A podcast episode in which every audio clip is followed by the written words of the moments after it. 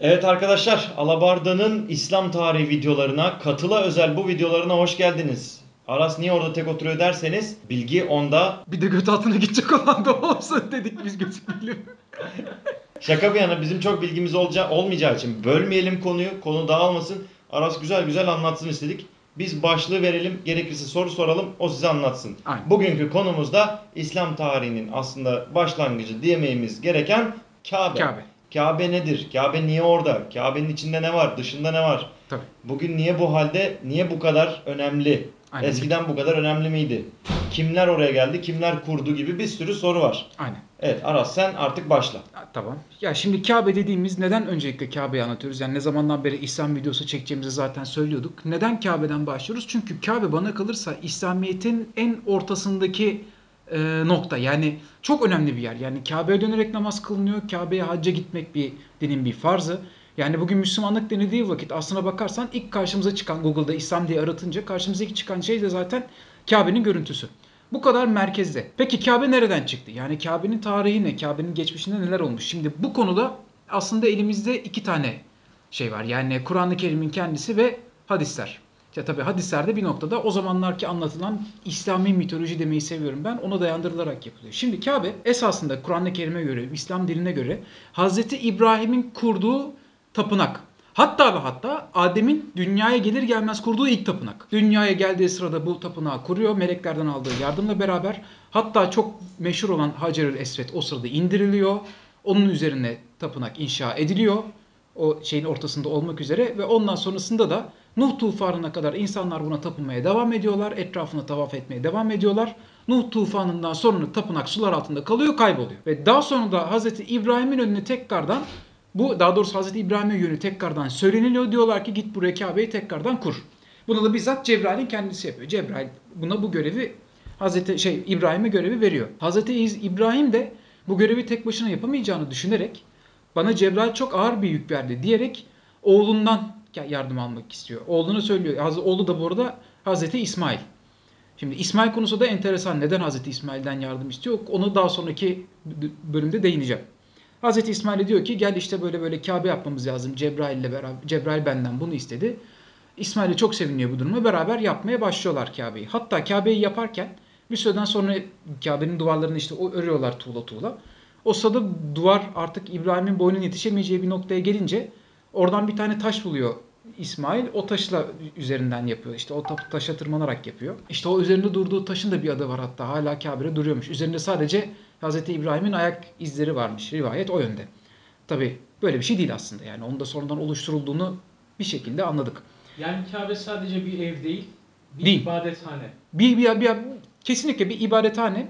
Aslında şimdi İslam'ın mitolojisinde bu bir dediğin gibi bir dümdüz bir şey. İçerisinde hiçbir şey yok. Ya da olacaksa da e, o kurban meselesi var ya işte Hazreti İbrahim'in oğlunu kurban etme meselesi. Evet. O sırada indirilen koçu şey ko- koçun e, boynuzları var. Tabi yani zaman içerisinde biliyorsun o hadis-i şerifler geldikçe rivayetlerde artıyor. İçinde şu vardı bu vardı.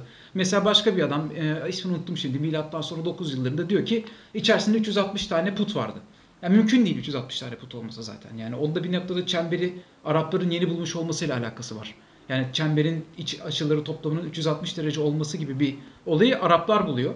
Ve bana kalırsa onu biraz ona bir gönderme. İçerisi değil ama çevresinde olma ihtimali daha yüksek. Çünkü Çevresi- çevresinde 1950'lerde bile şeyler var. Var. Zaten Dikili çevresinde var. duruyor yani. Zaten çevresine geleceğim. Çevresi zaten esas Kabe'yi bana kalırsa önemli kılan nokta. Kabe'nin inşası sırasında artık son köşe yapılacakken İbrahim İsmail'e diyor ki hani biz son kısma gelmek üzereyiz ama bu insanlar bunu tavaf edecekler. Etrafına dönecekler. O yüzden nereden başlayacaklarını bilebilmeleri için sen diyor buraya güzel bir taş bul.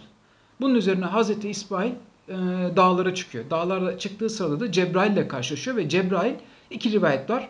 Cennetten ona Hacer-ül Esved'i tekrardan indiriyor da daha önceden indirilmiş olan Hacer-ül Esved'i gösteriyor yerini. İki farklı rivayet var. Yani ama sonuçta ortada bir Hacer-ül Esved var. Ve bu Hacer-ül Esved'i alıyorlar. İsmail geri getiriyor, köşeye yerleştiriyorlar ve o Hacer-ül Esved Hazreti İbrahim'den günümüze kadar da orada duruyor. İslami mitolojisinde olayın gelişim aşaması bunlar. Şimdi bizim tabi bu videoları çekmemizdeki esas amaç sadece olayın dini kısmını anlatmak değil. Zaten dini kısmı 3 aşağı 5 yukarı bu kadar. Ama biz olayın biraz daha derinlemesine sorgulamak durumunda kalıyoruz.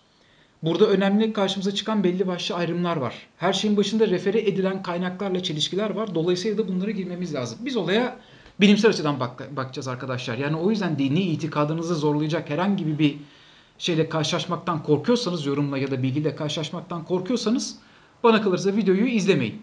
Çünkü ondan sonrasında ne olacağını garantisini ben veremiyorum şahsen. Benim de başıma belaya sokmayın. Yani e, Hacer-ül Esved İslam inancına göre zaten e, Hazreti İbrahim. İbrahim'e indirilmiş bir şey. E, İbrahim için indiriliyor. Yani Ya aslında Adem'e indiriliyor ilk, kayboluyor. Sonra da İbrahim'e Kabe'ye koyması için çünkü Kabe ilk tapınak ya. Hı hı. Diyor ki bu oraya aitti. Al bunu tekrardan oraya koy ve insanlar bunun etrafında tavaf etsin. Siyah bir taş. İşte dokununca günahlarından temizliyor insanı. Yani herhangi ben de meteor taşı diye Meteorit şey aslında. yapıyorum. Tabii, tabii. Ee, Ona geleceğim zaten. Hazreti Muhammed'den bir iki nesil önce Mekke yakınlarına düşmüş bir meteor Evet. olarak Evet. yani. O da doğru. Zaten onlar da aslında ikinci videonun konusu diye Evet. Cancığım. Aynen. Ya dediğin doğru ama gerçekten olayın arkasında... Spoiler verdik. Aynen. Spoiler Spoiler, verdik. verdin hatta o Lut Gölü muhabbeti var orada. çünkü. Aynen aynen. Tamam, onu keser çok ya, kesin kesmeyi çok önemli değil. Şimdi çelişkili olan kısımlar nerede? Arkadaşlar Müslümanlık her şeyin başında İbrahimi bir din. Yani manası şu anlama geliyor. Hazreti İbrahim ve onun soyunu olanlara müjdelenmiş olan dinin devamı Müslümanlık. Diğerlerine Yahudilik ve Hristiyanlık. Ana konusu, ana hatlarıyla Müslümanlık bunların aslına bakarsan ba- bakarsanız bahsettiği konuların bir devamını işliyor. Yani Adem, Nuh gibi önemli ve İbrahim gibi önemli taşlar var Müslümanlığın da içerisinde. Bunları zaten yok saymıyor.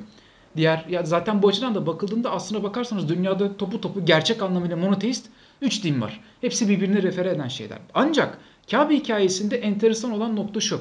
Ve bu Kabe hikayesi Kur'an'da da geçiyor. Yanılmıyorsam Maide suresinde vardı. Yanılıyor olabilirim. Çünkü artık okuyalı en son çok uzun zaman geçti ancak. Kur'an-ı Kerim'e göre Hz. İbrahim'in ve soyunun devam ettiği oğlu Hz. İsmail. Zaten onu yardım ediyor. İşte taşı o buluyor getiriyor. Kısacası Hz. İbrahim buradaki en önemli rolü oynayan insan. Ancak Yahudilikte ve Hristiyanlıkta aslında bu insan Hz. İsm- yani İsmail değil. Yani İsmail Hazret bile değil. İsmail İbrahim'in istemediği oğlu. İbrahim'in cariyesinden olan oğlu. Oğlu olmayınca karısı Saray'ın ona sunmuş olduğu bir tane cariyesi var. Ondan olan oğlu. Dolayısıyla esasında patriark dediğimiz, Yahudilikteki üç patriark dediğimiz sistem Hazreti İbrahim'den ikinci oğlu Hazreti İshak'a geçiyor. Bu noktada Yahudilik nedir videosu ve devamındaki videolara bakabilirsiniz. Evet. Yani Hazreti İshak'la Hazreti İsmail arasında şöyle bir fark var arkadaşlar. Bir tanesi Rahman yani devamı getirecek olan diyor ki hatta bir yerde İbrahim işte bundan sonra Rahman sensin senden devam edecek benim zürriyetim. Çünkü diğeri zaten uzaklaştırmaya çalıştıkları oğlu. Bu tabii ki Hristiyanlıkta da böyle benzer şekilde. Çünkü Hristiyanlık da aslına bakarsanız Yahudiliğe gelmiş bir expansion pack gibi. Yani nasıl Diablo 2'yi oynadık çok beğendik. Dayanamadılar Diablo 2 Lord of Destruction geldi. İşte Tevrat'ın da Lord of Destruction'ı Hazreti İsa almış oluyor bu durumda. Zira yıllardan beri savaşıyorlar Lord of Destruction. Zaten bağlım bölgesine gelmiş olması. Evet Baal'ın bölgesine gelmiş oluyorlar zaten. Hatta, hatta yani Yahudilikte şey var mesela Habal var mesela. Evet. Yani işte Baal aslında Habal diye geçiyor. Baal zaten Finikelilerin tanrısı. Evet. O da Finikeliler neresi? Bugünkü İsrail, Lübnan. Aynı bölge abi ve bakıyorsun işte e, Kabe'de hangi taş var? Hubal taşı var. Hadi bakalım şimdi zaten ikinci videodan ufak ufak spoilerlar. Aynen. Şimdi arkadaşlar bu çok önemli bir çelişki. Bu çelişkinin kilit noktası şurada. Her şeyin başında çok bilinen bir kutsal kitabın içerisinden bu ismi neden alıp ayırdıklarını ve soyun oradan devam ettirdiklerini bilmiyoruz. Burada önümüze şöyle bir e, tahmin yürütmek çıkıyor. Olasılıkla sadece e, kitap okuyarak değil ağızdan ağza yayılan bir şekilde Yahudilikten haberleri oldu ya da nesilden nesile unutuldu. Ve en sonunda da Kur'an-ı Kerim'in yazımı sırasında zaten ellerinde böyle bir bilgi yoktu ya da ikinci bir ihtimal hani Tevrat zaten değiştirildi. Asıl olan İsmail dedi İshak'a itelediler gibi bir sav ortaya çıkartmak istiyorlar. Ancak Kabe'nin kuruluşuyla ilgili ikinci sorun da aslına bakarsanız bu noktada başlıyor. Çünkü Yahudilik ve Hristiyanlık arkadaşlar birbiriyle müthiş çelişkili olan bir din ve bu iki din aslında birbirinin refere eden bizimkinden daha yani Müslümanlık ve Yahudilikle olan referasyondan daha fazlası. Doğrudan devam yani Hazreti İsa dediğimiz aslında bir Yahudiydi ve Yahudi e, geleneklerini savunuyordu bir noktada. Ve bu iki din bu kadar birbirine yakın olmasına aynı kökten geliyor olmalarına rağmen çok basit kanunlarda ve kurallarda bile anlaşamıyorlar.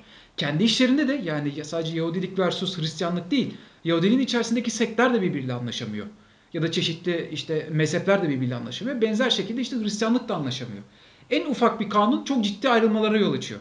Hatta Yahudiler arasındaki dini bölünmeler o kadar güçlü ki Roma İmparatorluğu'na isyan ettikleri sırada bile Kudüs iki Yahudi grup arasında bölünüyor. Bölünmenin sebebi de dini sebepler. Evet. Bir tanesi hatta yanılmıyorsam Roma İmparatorluğu'nun destekçisi biraz daha ki oradan o şey çıkıyor işte. Aziz Petrus olayları falan çıkıyor. Neyse. Şimdi arkadaşlar bu kadar ayrıma ve ufacık bir detaya takılan iki e, din için Hz. İbrahim çok merkez bir noktada yapmış olduğu bütün seyahatler hem İncil'de hem Tevrat'ta net bir şekilde işleniyor. Yani nereden nereye gittiğini biz bugün açık bir şekilde görebiliyoruz. Zaten takip edebiliyoruz. Dolayısıyla Kabe gibi önemli bir yere gelip, hani Kabe ilk tapınak sonuçta, Kabe'ye gerçekten gelip oraya bir tapınak kurup daha sonradan bu tapınağı kutsaması ve tavaf etmesini önermesi İncil'de Tevrat'ta yer almaması mümkün değil. Çünkü yani şimdi İslam kuramına göre şöyle bir şey oluyor. Böyle bir olay yapılıyor ve sonra çıkartılıyor. Hristiyanlar ve Yahudiler işte İbrahim Muhammed'i zaten söylemişti. İsa'yı değil diyerek bir sav ortaya atıyorlar. Yahudiler ve Hristiyanlar bu savı yok ediyor. Hı hı. Ve bunu çok güzel bir şekilde birbirleriyle anlaşarak kitaptan çıkartıyorlar. Ama dediğim gibi böyle bir şey yapmaları mümkün değil. Yani en ufak bir ayrımdan sektör, olu- sektörler oluşturan ve birbirlerini kafir ilan eden bu dinde gerçekten içerisinde Kabe'de bir din tapınak kuran İbrahim'in olması demek böyle bir ayrı sektin ortaya çıkması ve Müslümanlığa gelene kadar çoktan yayılmış olması anlamına geliyor. Muhakkak çıkardı. Çünkü yani kılık kıyafet kanunuyla ilgili bile ayrı sektleri var. Yani işte Judeo-Hristiyanizm var, o var, bu var, yok işte yani onlar çok uzun teolojik bir tartışmaları var o konuda. Yani işte ı, kafadan işte Aryanizm var ya da işte ne bileyim bir sürü kendi şeyinin içerisinden çıkan Bu kadar önemli bir detay atlanamaz abi. e, tepki uyandırmadan çıkartılamaz. Mümkün değil. Mümkün değil. Dolayısıyla bu açıdan baktığımızda Ki İbrahim yani Yahudiler için de bayağı önemli bir karakter. tabii tabii yani üç patriarktan Aynen. biri. Ama İbrahim spesifik, spesifik olarak daha önemli. Bir de Evet. ikinci bir nokta, hatta üçüncü bir nokta. Kur'an-ı Kerim'de anlatılan İbrahim'le Tevrat'ta anlatılan İbrahim bambaşka karakterlere sahip. Evet, kişilik yapıları farklı yani. Kişilik yapıları farklı. Şimdi mesela Kur'an-ı Kerim'de hiç bahsedilmiyor ama Tevrat'ta açık açık geçiyor arkadaşlar. İbrahim karısı Sara'yı gittiği ülkenin kralına peşkeş çekiyor. Evet, çok Sanki detay- evlenmemiş gibi. Detaya çok girmeye gerek Tabii, yok çünkü tabii. Yahudi videolarımızda onların detayları var. Tabii. Burada da İslamiyet'in şeyinden devam Aynen. edelim. Böyle bir detayın da mesela Kur'an-ı Kerim'de yer almamışı, yer almışı, Müslümanların atlamış olması çok ilginç. Buradan da yola çıkarak diyoruz ki aslında Kabe ile ilgili daha sonradan ortaya atılmış bir olay örgüsü, bir mitoloji var. Bunlar aslına bakarsanız pek çok noktada Hz. Muhammed'in zamanına değil ondan sonrasına dayanıyor. Yani o bir noktada Kabe'nin ne olduğunun açıklanması ihtiyacı hissedilmiş ve bu açıklama mümkün mertebe ellerindeki Yahudi kaynaklara başvurarak ortaya çıkartılmış bir şey. Yani bana kalırsa sorarsanız Hz. Muhammed'e zamanında gidip de Kabe neydi diye o size bana kalırsa daha gerçekçi olan açıklamayı yapardı. Söylerdi yani bakın aslında budur dedi. Peki Kabe gerçekte neydi? Bilimsel bakış açısı bize ne veriyor? Elimizdeki tarihi bilgiler bizi nereye götürüyor? O da spoiler olaraktan bir sonraki videonun konusu olacak arkadaşlar.